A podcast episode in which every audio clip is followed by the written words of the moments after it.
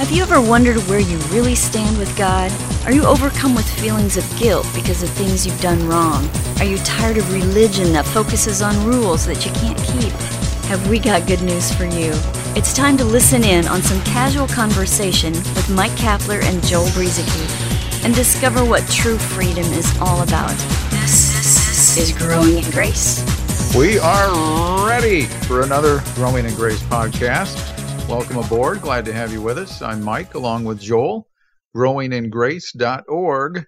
That's where you'll find our most recent, as well as uh, about 12 years worth of podcasts. That's growingingrace.org. Mr. Joel Brueseke, how are you? Yes, doing well. And for the last few years, we've also been putting the podcasts just audio only on YouTube. And we recently heard from somebody, and I thought this was pretty cool. I forgot what exact she said she was on I think an 11 hour drive. And so she uh, put our podcast on on YouTube and she just uh, listened over and over again to different to uh, you know she just streamed our podcast and listened. So I thought that was pretty cool. I mean uh, and and you know basically what she was telling us is that she's blessed by the the things that we share here and I think that's pretty awesome. This day and age where the internet makes things so easily available. You, used to be you had to, you know, call into or write into a radio show and they would send you tapes or CDs or whatever. Now everything's just available for, you know, in our case, everything's available for free uh, on YouTube. It's youtube.com slash graceroots, by the way. And also, of course, our website, like you said, growingingrace.org. Everything that we've done is available on uh, those sites. Yeah, I, I, pulled up that email, Joel. Uh, on her 11 hour trip, she said, you, you, you listened to us the whole way, I guess, and plans to do it on her return home. And she said, You guys were, you guys have great insight, and it was like continual download into my spirit for hours and encouraged us to keep broadcasting. So she said, We believers and unbelievers, in parentheses, need to hear this message. And you know what? We, we need to hear it too. Mm-hmm. that, that was from Donna. Yeah. Yeah. Yeah, I need to hear this too. That this message of grace before we get into what we're talking about, it's it's something that we need to continually have our minds renewed to. It's not like you you hear the message and you you get it and that's good and you're good for life. You know, it's really you know Paul said to um, not be conformed to this world, but be transformed by the renewing of the mind. The renewing of the mind. That's really what repentance is. Repentance means a change of mind. And so we continue, and our, our mind can get messed up or can stray or can go this way or that. And so we need to continually renew our mind to the truth. And that's really what this podcast is about. And that's a, it's just a good thing in general to do to keep hearing good messages like this that talk about uh, the grace of God and his love. And like we're sharing here, the purpose of the law and why we're not under the law even though that's a common thinking in the church today. There are some verses in the Bible that make it seem as if we should be keeping the law, and people's common sense causes them to think, well, uh, you're saying we're not under the law, so does that mean that I should just go out and murder whoever I want? Should I just go out and commit adultery? Should I go out stealing? Because if I'm not under the law, uh, you're just saying that. Well, let me just ask you if you don't have the law, you're thinking that your heart and your mind is set towards stealing and adultery and murder. That's what you're going to do. If, if a person doesn't have the law, that's what they're going to do. Not realizing that, that we have something so much better in Christ. We actually have the Holy Spirit of God living in us now. That was something that wasn't true of those who were under the law. And, uh, you know, Paul had even said that what the law could not do, God did by sending his son. So we have something that's so much better than a written code to live by. We have the life of Christ in us. The life of Christ. That's the life we can now enjoy. On social media recently, I, I put a post about enjoying life in Christ, the abundant life, freed from whatever you know commandment would would burden people. This is where we abide. This is where we live as believers in Christ. But uh, when I, I, posted that, somebody on a particular site, and, and I, I perceived that she was probably a, a, a, younger Christian who maybe have had some struggles. So, you know, uh, I, I, I kind of figured that out just from the response. But the response from her was that this sounds like false teaching.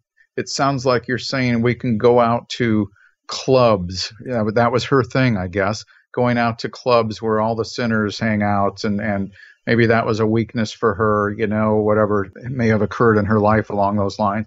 But that, that was her interpretation. Enjoying life would mean going back out and drinking and smoking and whatever it is she did at the clubs, uh, hooking up with people.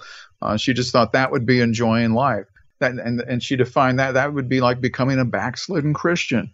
And, and so that's where her mindset was. So what's she doing? She's struggling, trying to abide by religious rules, trying so hard to not do the wrong thing, not realizing who she is in Christ, and, and you know because her, her heart is right in wanting to do what's good and avoid what's bad that's not such a bad thing but she's just kind of going at it from the, the wrong direction and it's going to be nearly impossible for her to be able to enjoy life with that kind of a mindset so if you didn't catch what we talked about last week one thing I would like to bring out is that in Deuteronomy, remember now that the law, this is another important thing to point out too. Uh, the law that came through Moses, God gave to Moses, and Moses delivered to Israel. And Israel agreed to it, by the way. This is not something that was just shoved down their throat. The Israeli people agreed to it. That's what a covenant is. You have to have an agreement on both sides. Mm-hmm. And, and so they agreed to it. Yeah, this, this will be righteousness, righteousness for us, so we'll do this thing we, we will clench our fists and we will do this thing. We'll trust in ourselves, is really what they meant to say, instead of trusting in what God had done to them to lead them out of Egypt and all of that. So the law was meant for Israel. It was not meant for those outside of the, the tribes of Israel we who are Gentiles, which is most of us in the world today, 99%, I would imagine, maybe more, uh, you know, whatever the percentage is, we Gentiles were never under the law. Not then, not now. It wasn't given to us. It never was. In fact, it was given to Israel not to reduce sin, but to show them that they couldn't keep it as you mentioned last week, Joel from Galatians, that the law it would be given until the seed would come. Once uh, Christ came, then you know the, the, law was no longer needed. The, the Israeli people were freed from it. Christ became the end of the law. Uh, so there, there's all of that. But the thing we also pointed out last week was in Deuteronomy when God gave the law to the Jewish people. Deuteronomy 12:32 and 4:2 say essentially the same thing. Whatever I command you, you shall be careful to do. You shall not add or uh, take away from it. So you couldn't break up the law. You couldn't add to it. There was no amendment that was meant to be added to it. Uh, we don't add the new covenant to the old. The old was taken away, the new replaced it. Uh, it's an important point because in, in Christianity today, for the most part, we've applied certain parts of the law, Ten Commandments and some other ones, eliminated other parts, and the Bible says, no, you can't do that. Even Jesus said that. So, Joel, I'm going to let you kick in here, but I, I just wanted to, you know, again, point some of this stuff out to people who've never heard it before. Yeah. And it, it is all important stuff because, like you're saying, it it's all one law. It's all the law, the law. It can't be broken up. And another thing that you were saying there was that it was for Israel only. And here's just a little sample of how we know that. For one thing, in Exodus 20, when God gives the law, and then in, or I should say, yeah, in Exodus 20, when God gives the law, and then in Deuteronomy 5, when it's repeated, and then other laws are given along with those 10 commandments, it says, this is what the Lord says I am the Lord your God who brought you out of the land of Egypt, out of the house of bondage. Who was brought out of the land of Egypt, out of the house of bondage? It was the people of Israel. God is addressing his people at that time. Now, of course, his people are all believers, but at that time, the law was given to the people of Israel. And then God goes on and, and, tells the people the Ten Commandments. And then as you continue reading on in Deuteronomy, you'll see other laws, not just the Ten. And then in the Leviticus, you'll read some of the laws.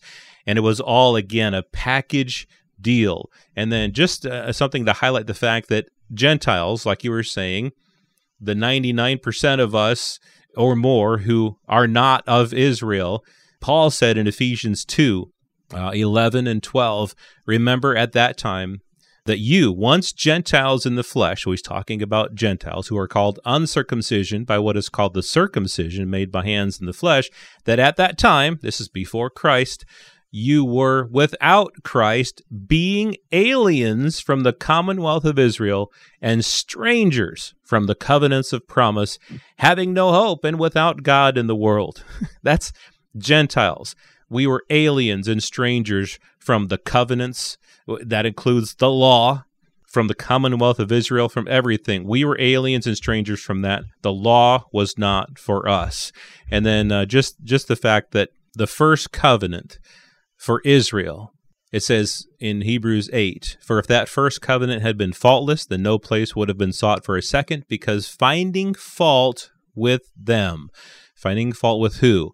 He's talking about the people of Israel, those who were under that covenant, the law, finding fault with them he says, Behold, the days are coming when I will make a new covenant. So the reason the new covenant was needed was because the old covenant had fault. And the fault with that was the people, because they could not keep the law.